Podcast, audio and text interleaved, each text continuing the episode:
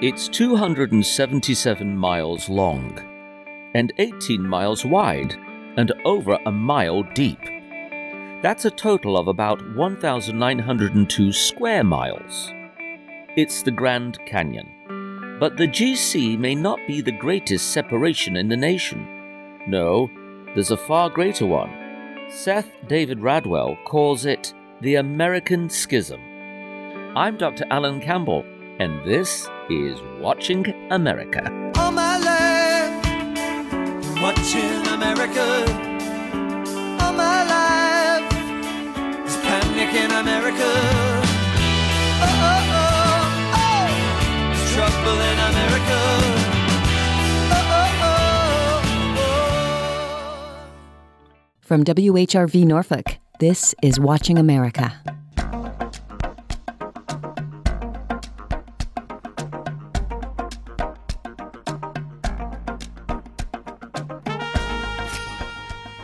I am very happy to have with us today Seth David Radwell. He received his master's degree in public policy from Harvard University's Kennedy School of Government. Prior to that, he got his Bachelor of Arts degree, summa cum laude, from Columbia University.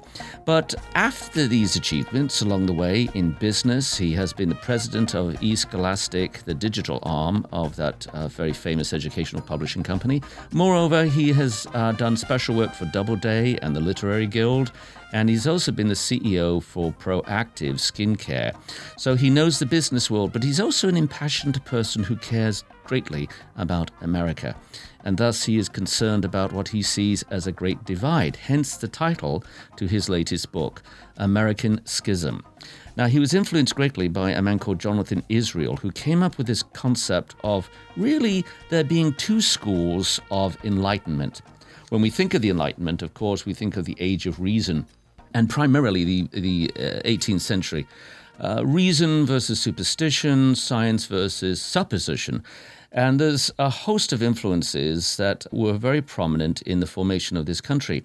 When we think of the key people, personalities, obviously we think of Francis Bacon, John Locke, uh, Immanuel Kant, uh, amongst others. And so we are delighted to have him to talk about such personalities. Now, before I go any further, Seth, let me ask you some people argue that the really the renaissance of humanism, if you will, started as far back as uh, Rene Descartes with the Cogito.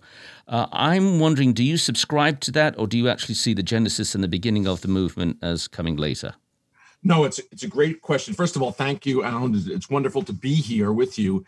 Um, I agree with you. As I explain in American Schism, in terms of the genesis of the Enlightenment, I think there were two schools um, of philosophy that were kind of er, let's call them early Enlightenment that really influenced uh, the ultimate movement and its different schools. And one of those, to your point, is is the whole school of reason. Rene Descartes is is fundamental. I also think Spinoza eh, eh, make makes key contributions in many areas of of rationalism and how to think about both faith and morals in society. And then thirdly, I think the empirical school, which you know you mentioned Bacon. So all of those forces developed in kind of the 17th century, and by the 18th century, they came to the high what became the high enlightenment well you have an interesting uh, 98 year span of time uh, 1687 you have the publication of isaac newton's uh, principia right. mathematica and then you know you, you jump as i say 98 years hence and you find the french revolution underway in 1789 Correct. What I am very curious about is how did a person such as yourself, with a, a very uh, certain talent for marketing, business, um, discernment as far as uh, the world of commerce, wind up becoming interested in this particular era? And my second question in relation to that is you have acknowledged that you are not by training a historian.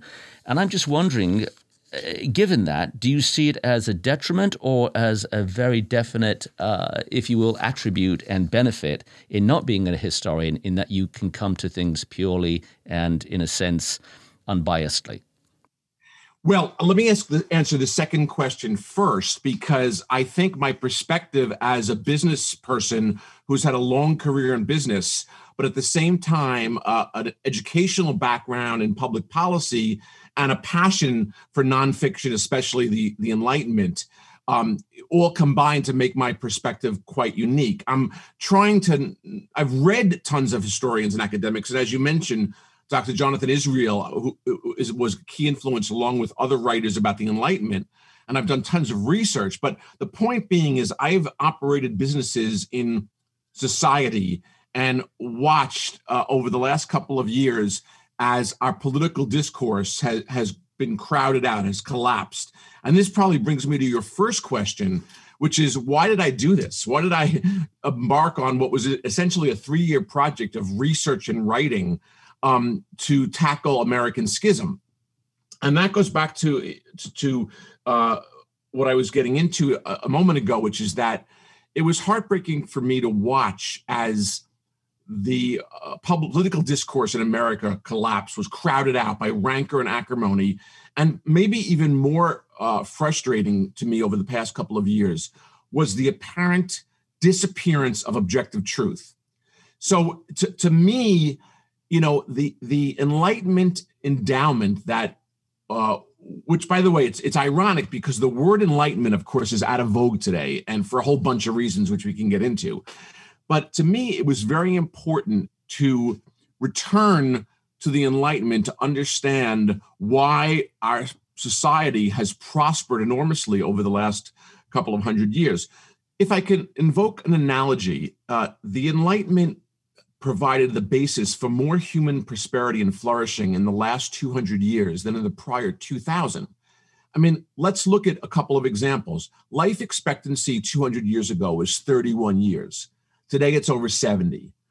Uh, 200 years ago, one in five children did not survive till age five. Today, almost all do.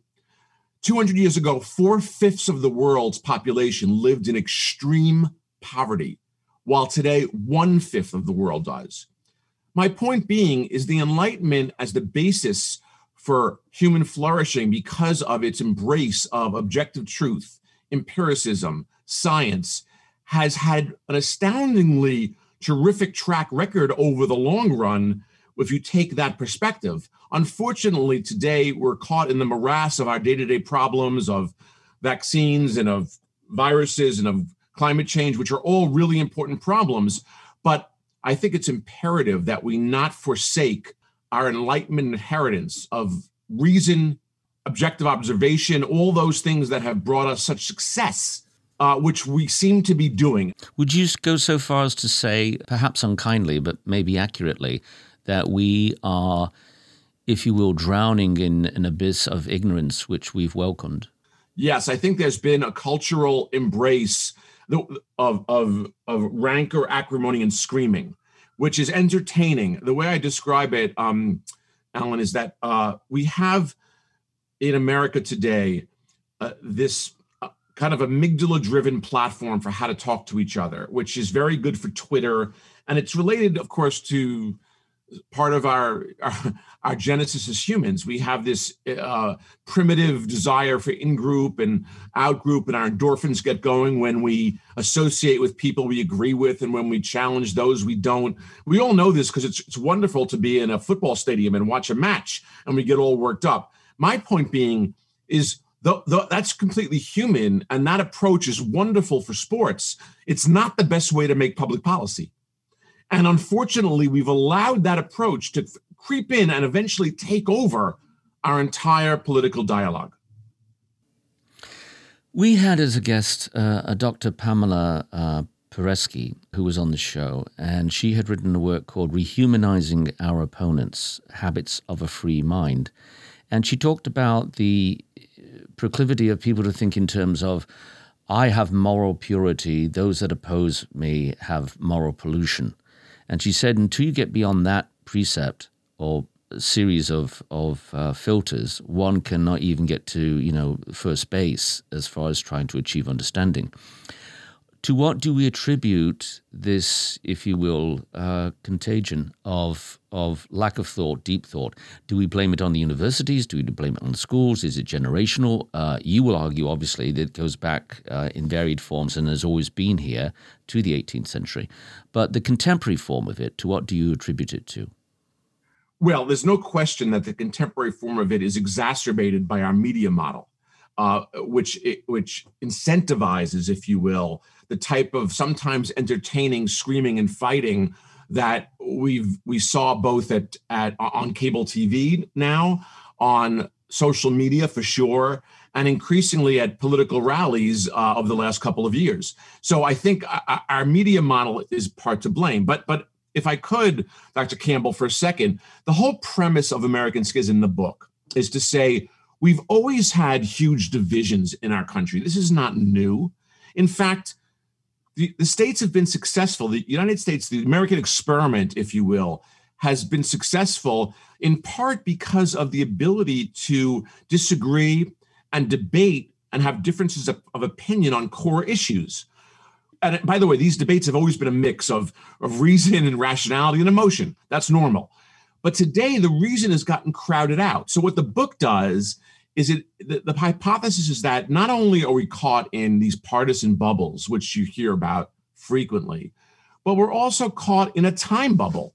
And by taking a look back and tracing through this lens of the enlightenment which i think is so valuable the founding of the country along with specific episodes in our history we can learn a great deal about the antecedents of the divisions today and how they're playing out and have a much better perspective of how to change how we're approaching it to, to make progress.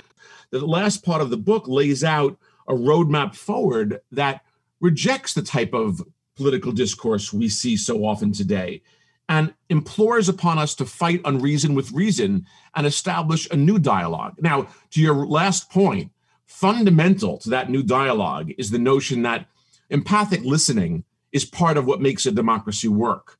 And the belief that, you know, I'm moral and you're not is, of course, it's completely ridiculous. So uh, we, we all have attributes and we all have faults. And, and you know, I, I think understanding other points of view and listening, while uh, difficult sometimes, are necessary for democracy. So again, uh, to me, uh, the direction we're going in spells doom for our democracy. And if we want to hand off democracy to our children, we have to change the dialogue. We have to fight unreason with reason, and that's what led me to this path. Well, we actually have to uh, change the the approach to dialogue in of itself. I'll give you an example. Um, it's become very apparent to me since doing this particular show, Watching America, that there are some, not all, but there are some people out there who won't entertain thoughts that differ from their own. In fact, they object to it. And that's when you get the letter that says typically, you shouldn't give this person a voice uh, and principally, the underlining thought is because I disagree with them. So, um, you know, whether, uh, in fact, we did an interesting show on cancel culture. Uh, and which I encountered a couple of people who said, "Well, uh, there is no council uh, cancel culture, and therefore you shouldn't have done a show on it." Uh, so, I mean, ironically, and they went on to say, you know, you, you, shouldn't be doing the show and you shouldn't be there. So the idea is they wanted to cancel me, uh, debating about the issue of cancel culture. Um, essentially, whether it's CNN or Fox, uh, the American model for news consumption is selling items in between uh, the, the, the actual programming commercials. Now, you've been on both sides of this. I mean, obviously, as a person expert in marketing, uh, you, you appreciate the importance of getting product out there, positioning product, and, and uh, making it um, appealing. But at the same time, you seem to be um, a multifaceted person intellectually because you can also see the the waning side of how this is going to affect um, uh, the future of this nation. And I've worked for various entities and affiliates, CBS and NBC and news, and I know how that works. And the old adage, you know, if it if it bleeds, it leads. I don't think it's right. a case of if it bleeds, it leads. I think it's today it's a case of. Um, is there a way we can create a thirst for, uh, if you will, insatiable um, discord? And I think the media's been very, very effective at, at, at, at pulling that off. What was the equivalent of that in the 1700s? So the equivalent was uh, very famously pamphlets that were written from quite a, a strongly biased point of view, that were put out and, and, disseminated sometimes anonymously and often um, politically uh, uh, motivated. So, not, one of which, of course, was Thomas Paine's Common Sense, which may have been one of the most influential pamphlets that mm. led to our revolution. Yes. So, these types of things happened in our history. And once again, I think the history is very important. For example, the campaign that the Federalists waged against the Whiskey Rebellion uh, was very much um, using tactics that you see today in demonizing people who are, re- who are rebelling or have a, a, a, protest and making them out to be non-American, as an example. But let me come back to to what you, your your overall point, which is so correct. I, I think that as a business person, I understand the media models, and I think our media models need to adapt. They need to change. So, but but that and that's one part of this, and I actually have uh, proposals about that. But another part is that we as Americans need to realize that we need to demand objectivity and some truth and recognize that both sides are to blame, both the extreme left and extreme right, at caricaturing the other side. In the book, I talk about this 77% of Americans are actually part of what I call the frustrated majority that don't that don't believe the left or the right on the extremes is helping. So, for your example, like canceling out your show, which may, may someone on the left might call for, is completely antithetical to what a democracy is all about. Now, let's use an example of immigration, which I talk about a lot in the book. What's happened now is both of the two screaming sides have made a caricature of the other side. So whether it's, you know, build a wall or they want open borders. Ironically, in 2013, the Gang of Eight, which was a bipartisan group, came up with a very detailed proposal of a new framework for immigration that would have addressed many of the pressing issues we see today that are still festering. Now, this solution back then didn't make either side happy because it had a lot of compromise, which has become a dirty word. But my overall point is we were actually quite close to a workable solution. Now, after, after five or six years of screaming at each other, we're much further away. So, my, point being, both sides are to blame for this. And most Americans who are either you know, center, left of center, right of center, realize that we're going to have to make some compromises, which, by the way, once again, is not new. In fact, one of the things that American Schism, the book, does is it chronicles the compromises made between the writing of the Declaration of Independence and the Constitution, because that th- that 11 year period was vital, where compromises were required so that the nation be born. But at the same time, the credo of the Declaration, which was a radical document, needed to be uh, kept front and center. And how we how we how the framers managed to do that was is quite informative and can be a great lesson for some of our problems today. So once again, the historical perspective, in my view, is really important. So obviously, there, there are many ways we could go here. I love your questions, Dr. Campbell, because we can talk about the, the history. The, we should talk about the two enlightenments and what they were, but we can also talk about today's media model and why it's not encouraging this type of debate and what I lay out in the book about what we must change about it. Well, you love my questions. I love your answers. Um, I want to I want to mention uh, another author we've had recently, a man called Thomas Ricks, and he wrote a book called First Principles. And basically, uh, and I'm, I'm sure you are familiar with the work. He was looking at the founding fathers, and he said basically that they learned from classical literature. So it was the Greeks and the Romans on, on which they decided to, to shape this country uh, in many, many ways. Um, how much, if, if, if you will, was there a residual impact from the classic literature into the Enlightenment? Great question, and it's it's really important. It's an opportunity now to go into a little bit of what these two enlightenments were and why they were so important.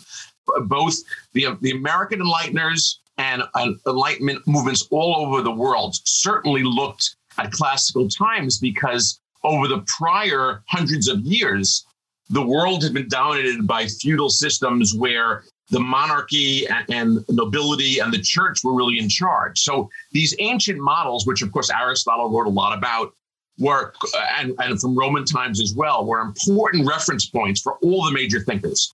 One of the aspects of the Enlightenment that's so interesting and what why I, I use Dr. Israel's work is because most studies of the Enlightenment or, or chronicles, if you will, of Enlightenment history divide the Enlightenment by geography. We talk about the French Enlightenment, the British Enlightenment, the, the American Enlightenment, the German Enlightenment, and geography is certainly a valid uh, point of dif- differentiation. But what Israel's work does is it says, you know, across these different geographies, there was in fact a better characterization of Enlightenment thought based not on geography, but on ideas.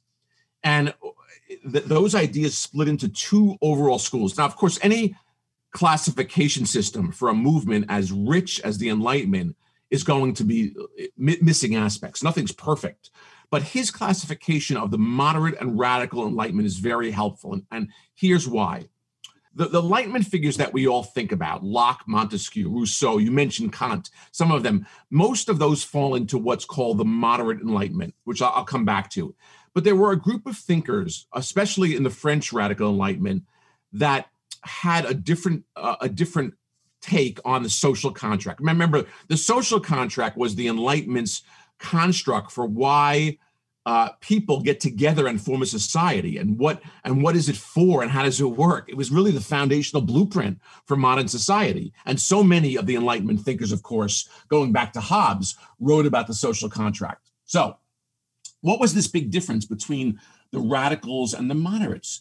Well, the radicals had two differences that were seem maybe simple, but they were huge. One was the radicals were the, were the group that recognized at the time that a representative democracy of the people was the only legitimate form of government to keep the social contract alive.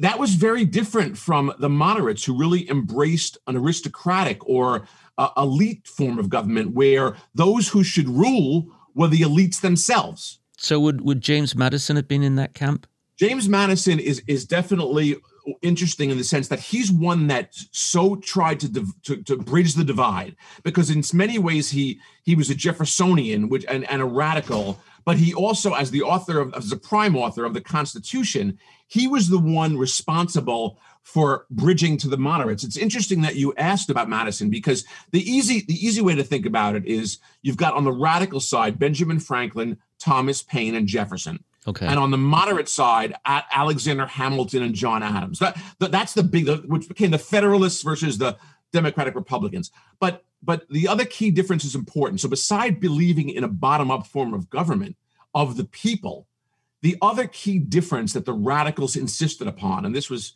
thanks very much to the French radicals again, was that they had documented over the past hundreds of years how the collusion between the monarchy and the church had oppressed people. They postulated that the only way the civil the contract the, the um, social contract could work is if the civil sphere is separate from religion that religion be a separate area what, what today we call the separation of church and state so of course famously Jefferson said, uh, you know, not only should we have freedom of religion, but we should have freedom from religion in this new this new American experiment. And so those two differences were fundamental. Now, the, what, what, about the moderates? Well, the moderates believed in um, a government that was led by people like themselves, the capable. For, for Alexander Hamilton, it was the competent. He was a genius, of course, and designed a government that was intricate in its details, and people like John Adams, who was the aristocratic leader of the colony. So you know these were what today we would call elites. Now they were the moderates very much eschewed democracy. They did not. They were very fearful of a democratic model.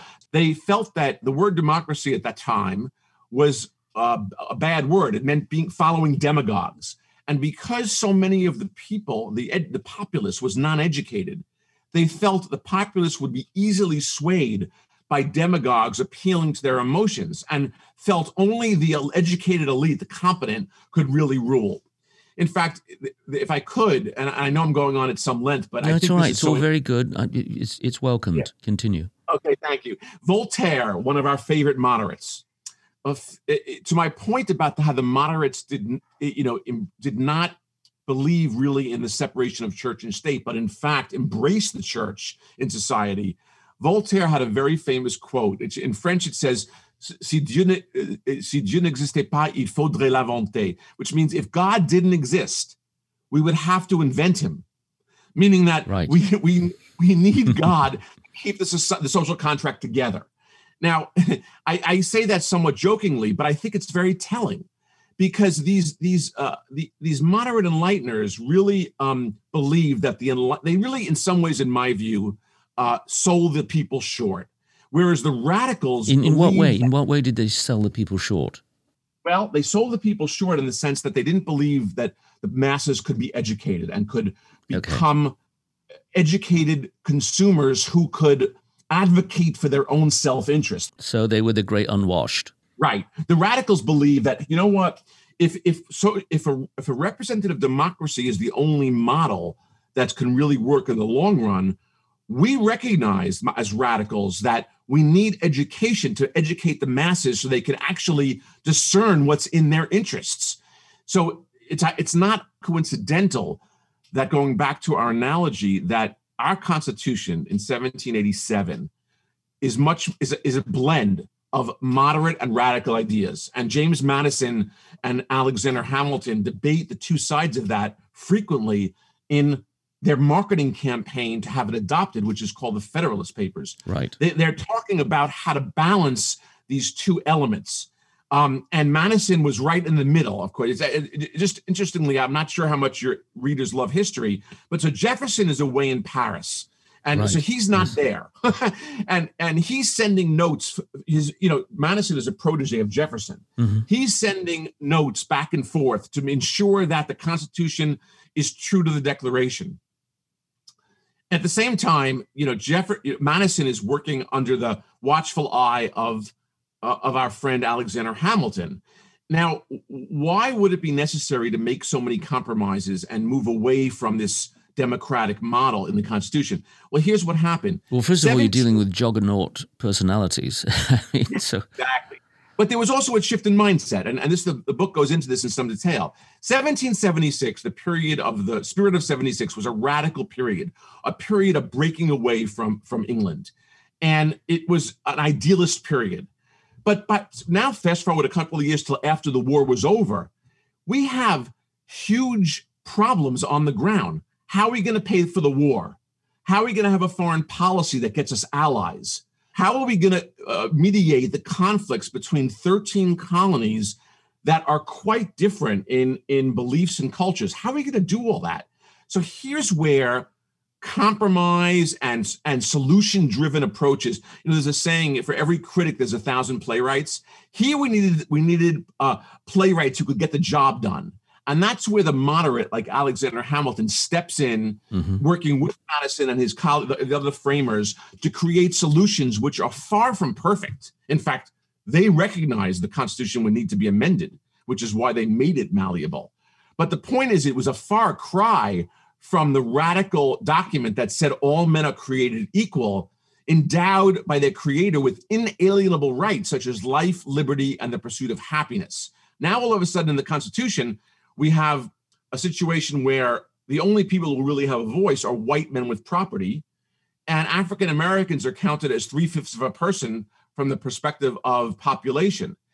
Now, those are just two examples. I mean, there are many other reasons why the Constitution itself was a much more moderate document. Let me pause there to see if, if what I'm saying makes sense to you and your listeners. It makes perfect sense. Um, one of the things that uh, just, you know, when one does an interview, various memories flood in based on what the guest has said. And you were talking about the creation, obviously, the, and, and uh, the uniqueness between the Declaration of Independence versus the U.S. Constitution.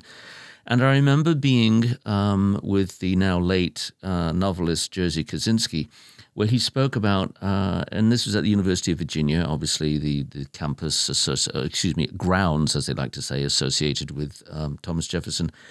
And he said uh, that when he was abroad and he encountered the phrase life, liberty, and the pursuit of happiness, it, it, he was dumbstruck by it um, because there was no other nation on earth that actually guaranteed the right to the pursuit of happiness.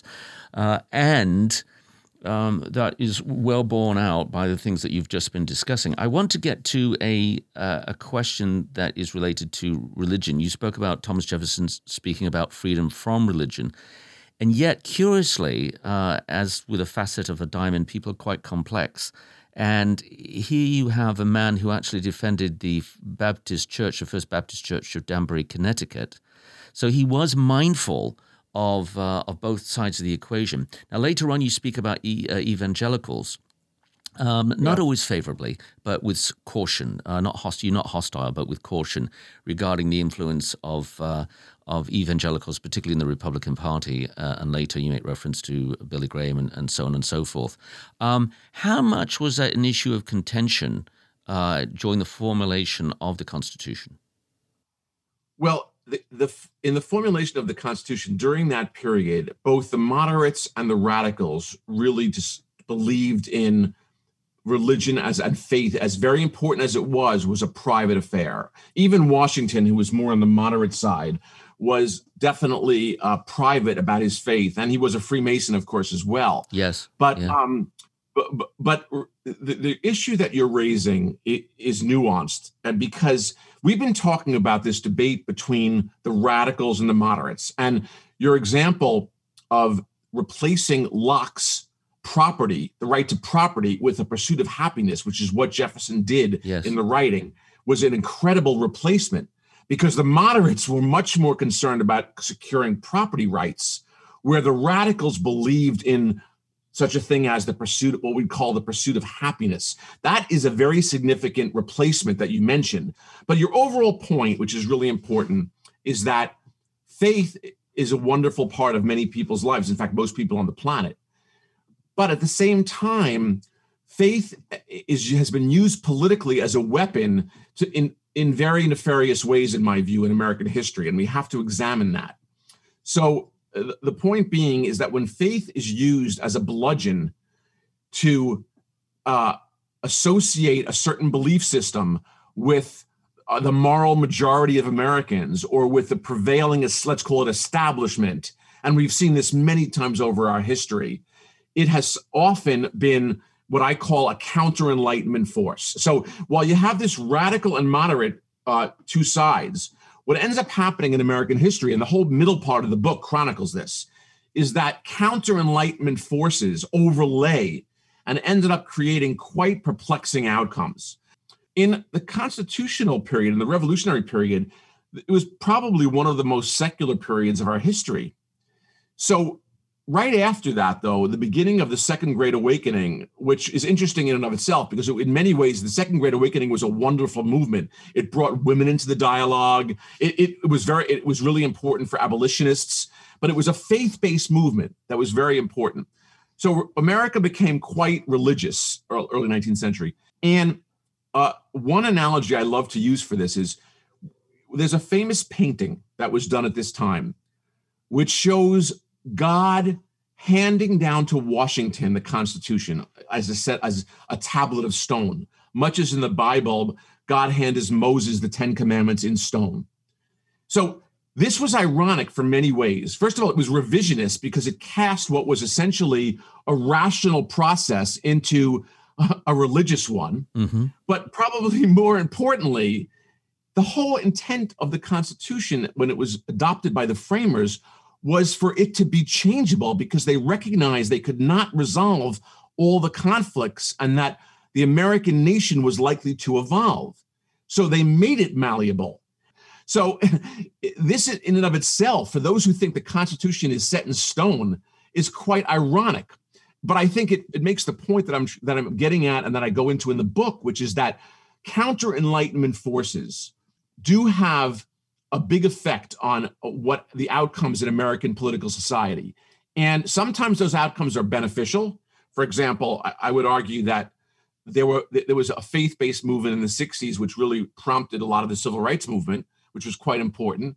The Second Great Awakening, which is chronicled in the book, really played a role in abolitionist movements mm-hmm. and temp- temperance, mm-hmm. stopping, you know, because women were very frustrated that their husbands were getting drunk all the time. Right. So, so I mean, there were there were movements of the Second Great Awakening that were quite important for societal development, and we all know how important churches have been in the center of American societal life at the community level. So, in no ways am I lambasting or criticizing religion per se. Mm-hmm. What I'm criticizing is when faith uses its heavy hand to exert political influence, moving away from the radical Enlightenment notion of keeping a wall between church and state. And that's happened quite often, and it's, it's documented in the book.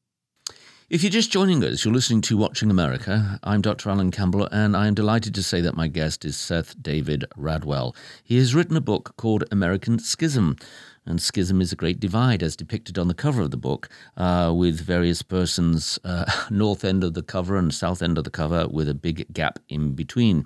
I, I want to change uh, emphasis just for a moment, if we can, Seth. And by by all means, please call me Alan. I'd like to ask about Seth. Um, you are a man of, of, of means and uh, and a man of, of travel and experience. You have uh, lived in or currently live in three areas: Los Angeles, New York, and Paris. Um, who were you as a little boy, and what was it that instilled in you, if you will, the kernel of what would become your interest in American history and your great passion, which is most evident? There are many elements of this, but I would say the core is that I grew up believing in the American dream, and by the way, still do. And you know the illu- the illusion, so to speak, that I created for myself, where what made us unique as a nation was it was a place where anyone could succeed based on hard work and on effort and on on on uh, merit. One could get ahead, and I think there are many parts of the American myth, let's call it, that are fact based in reality. My grandparents were immigrants that came here with nothing. My parents were middle to, to lower class. I mean, they were middle class working people. And, um, you know, I had tremendous opportunities that I was able to take advantage of to craft a life that I think has been very rewarding. Now, why do I say it's a, it's a myth? Because I think in some ways that is true. But as I describe in the prologue to the book, I as I've gotten older, I've realized that in many ways it is in fact a myth, and it's it's really not. There's a whole other side. In other words, many many people in our country have not been able to take advantage of the American dream for a whole bunch of reasons. So it's been quite imperfectly achieved, and that uh, process of understanding that to some degree was both disillusioning because in some ways I realized that the America that I thought I loved, and, and I in fact do love it, was not all I, I thought it was meant to be, or what it, it had been. And what I ha- came to reconcile myself to is that as exciting as my business career was, and I've led many companies, and you know, you mentioned that in the beginning, Alan, I couldn't tolerate the way the uh, American dream was being almost, it seemed to me, being abandoned or uh, objective truth again being discarded. And I was uh, interested in researching the roots of our divisions back to our history to understand how all of this evolved and into really helping hopefully start a bottom up movement to reject what we were talking about before our current approach to discourse dialogue and, and the political arena itself so this has been a passion of love. I mean, this has been a three-year hiatus for my business career, and it's been quite a lot of work. I've I've read. Uh, if you look at the book, the bibliography is many many pages. Yes, I've read hundreds yes. of works, and I've also consulted with many academics. And uh, I believe that at the same time, the my hopefully my approach is uh, uh, is engaging and approachable for the average reader who's interested, for the citizen who's concerned as I am that we might not be able to hand democracy off to our children. So the short answer to your question is I've always been passionate about the public sphere, which is why I went to, to uh, for a graduate degree in public policy. Uh, I've always been a strong believer in the American dream and, and the let's call it the, the model of meritocracy, which is a makes a is a big part of the book, which we can come back to. But at the same time, I felt that much of it was melting away because of the way we're approaching our republic today, both in terms of our debate and in terms of our approach to policymaking. One could argue that professional politicians, those serving at the federal level, have become completely uh, non-functional. We don't really have a functioning Senate, do we? Um, so I, am asking Americans who care about this country to reject the current approach. Well, I want to go a bit further because obviously, indeed, this is ardent primary um, for you uh, as a pursuit. Otherwise, you wouldn't have taken a sabbatical of a sort from business for three years at, at considerable cost to you, I would imagine. Was there a moment, though? I mean, uh, we've all had the experience of perhaps being at a party or at a dinner table and a discussion comes up, and then somebody says something, and then we go into a kind of like a private reverie, and we might be st- staring at our wine glass for a few moments and yes. mulling over what somebody has said. Was there a moment like that? Benny, yeah, that, I'm really glad, Alan, that you asked that question. Here was what the moment became. I have a very extensive network of business professionals and through various organizations. Through uh, I, I, was a McKinsey consultant for a long time. There's a big alumni network there. I'm, I was in YPO, which is a professional organization. Point being is that for most of my career, we certainly were able to discuss political issues. It was not a third rail.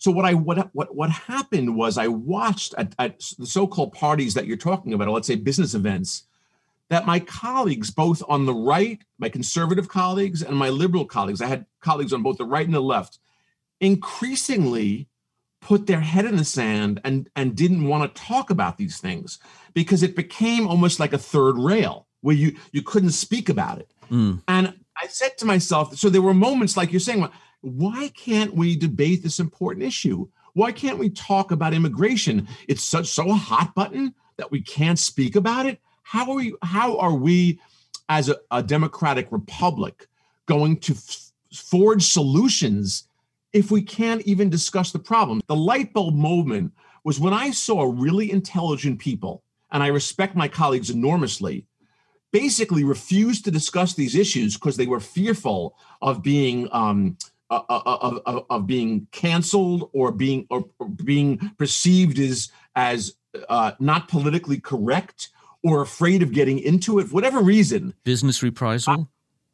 Yeah right exactly that it would hurt their business right. All those reasons i i said to myself i had a moment where enough is enough and i said this is not going to work. Um, and you know look this i didn't go as you can probably tell alan I didn't go into this to make money. This is not a business venture no, for me. This certainly is, not. Yes. Yeah. I mean, you don't write a book to make money.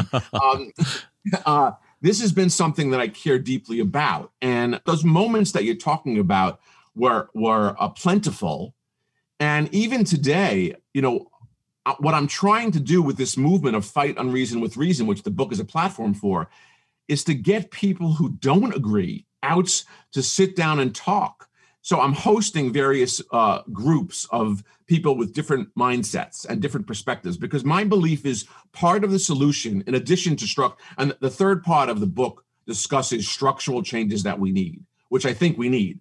But what we also need is a new movement to speak to each other away from Twitter, right, to understand right. what we have in common as Americans, because we have a lot in common. We also have a lot of differences. But even understanding those differences is important. And that can be done many ways. I mean, obviously, in person discussion is the best, but certainly uh, talking over Twitter, I don't think is helpful at all. And so I'm suggesting a couple of ways of interacting with Americans who are not like us like because we all have different perspectives. Right. As part of the solution in in this campaign to fight unreason with reason. Uh, one of the things that you say in your book which is is very very clear is you take umbrage and i would say justifiable umbrage at those who talk about reality in terms of it being personal. You have your reality i have my reality versus the ultimate reality.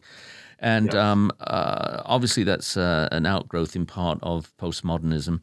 Uh, facts over feelings. Now, the problem that anyone has in the public sector, particularly if you if you're hosting a, a talk show, is that yeah. if you bring up facts that offend people, they um, they will turn quite hostile without examining the facts. So then you get into uh, the issues of uh, assassination of character and what have you, ad ad hominem uh, uh elements brought up. We have to have a respectful dialogue with people with different people who might disagree about the interpretation of facts. That's fine. We need to do it respectfully. But if we ignore the facts, which is what some postmodernists, you know, I have my facts, you have yours, which I completely frustrates me and I think is completely counterproductive.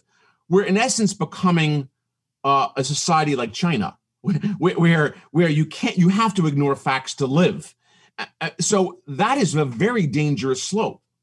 My approach that I, am encouraging people to uh, to uh, take into account or to adopt, if you will, is to present information, data, and do so in a non-threatening way. And as soon as somebody starts attacking, like let's say you present some figures on vaccines. Let's let's let's role play this for a minute, Alan. If sure. Could. And we're having a debate, and I disagree. As soon as I start attacking you as a person or making you sound un-American, to me the conversation stops. That's it. Called off. In other words, I reject because I'm looking at data someone to characterize me as either less patriotic or more patriotic or uh, in any in any way possible. That that's a, that's not permissible in the dialogue anymore. So so i'm suggesting a different form of dialogue where we can you, you want to present data? You know as i say sometimes um, in god we trust but everyone else has to present the data. Yeah uh, ironically, people who think they're sophisticated very often invariably uh, prove that they're not by their, their, their reactive natures to um, the very thing we're talking about, facts. How do we amend it? How do we change it? I mean, you're obviously trying to do that with this book. I mean, it was a cardinal principle for you to say, I want to help, I want to change, I want to uh, exert the importance of of contemplation and being uh, uh, in the mindset, if we can, to our founding fathers of this nation, a very, very important concept. And uh, certainly, this has not been in vain, this book that you've written. It's an excellent book. By the way, I'm talking with Seth David Radwell, and I'm talking about the book American Schism, which I highly recommend. Uh, uh, in so many regards, it is a uh, thought provoking tome that has um, uh, been presented as a gift, I think, to major parts of uh, America and those who like to think.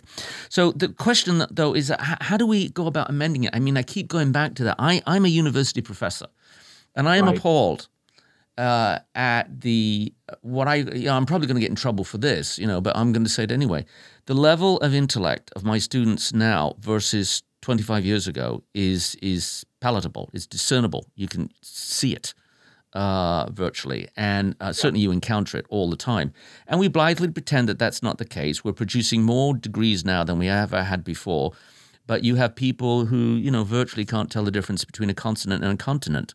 Uh, so, you know, where do we go? How, how, do we amend this? I mean, everything. I think so much on really going out now. Here, here goes Dr. Alan Campbell's career. Okay, so much that we're living with is complete pretense.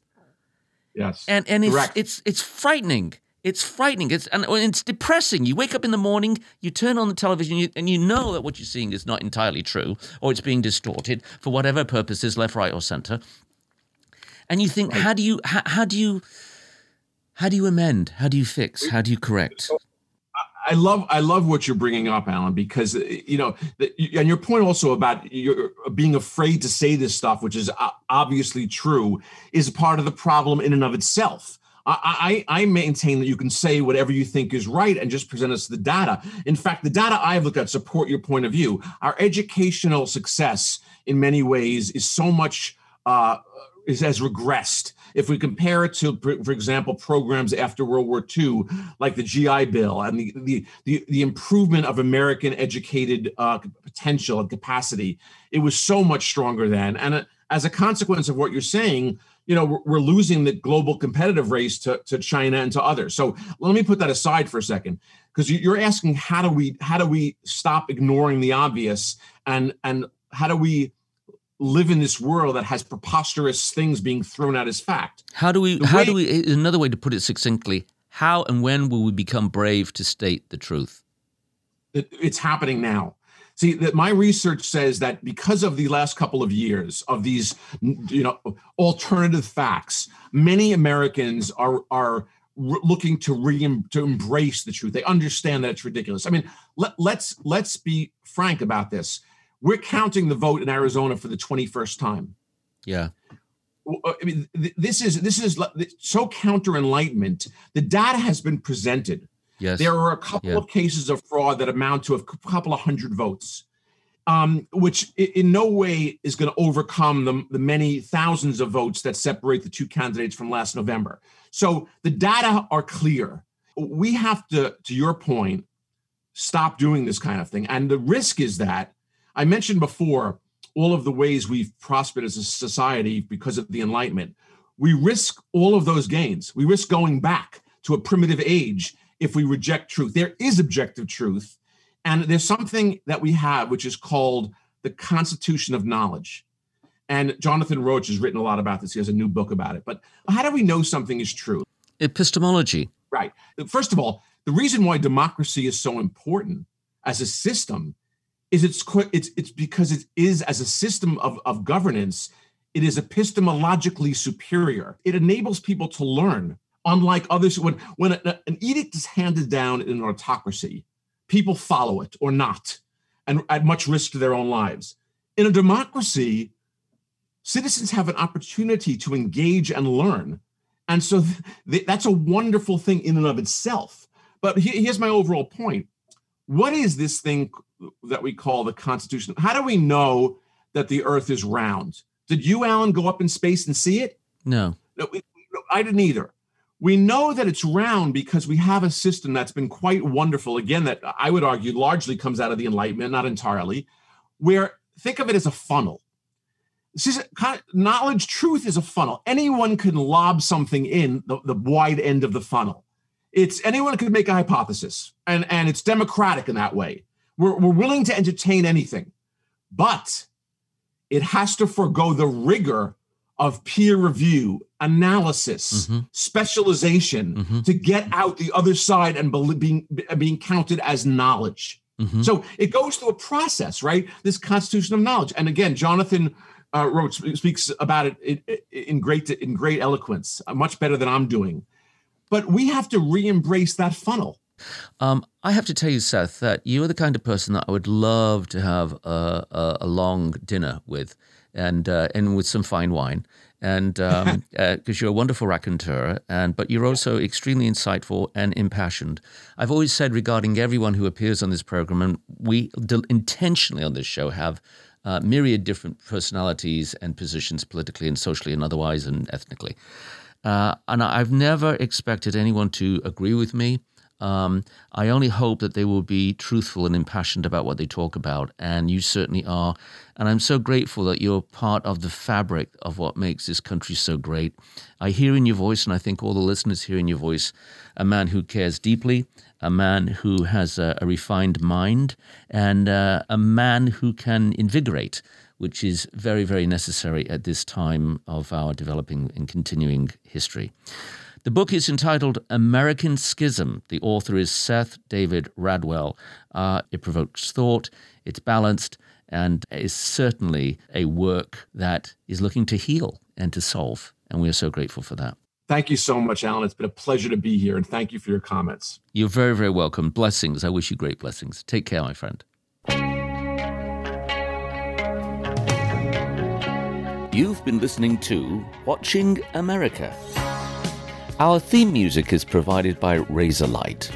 Our recording engineer is Todd Washburn. Our assistant producer, Jordan Christie. Gina Gamboni is our senior producer. Chuck Dowd is our executive producer. And Heather Mazzoni is chief of content. Bert Schmidt is our CEO. I'm watching America's creator and host, Dr. Alan Campbell. I want to thank you for making this program possible by your kind and generous contributions. Until next time, take care and blessings.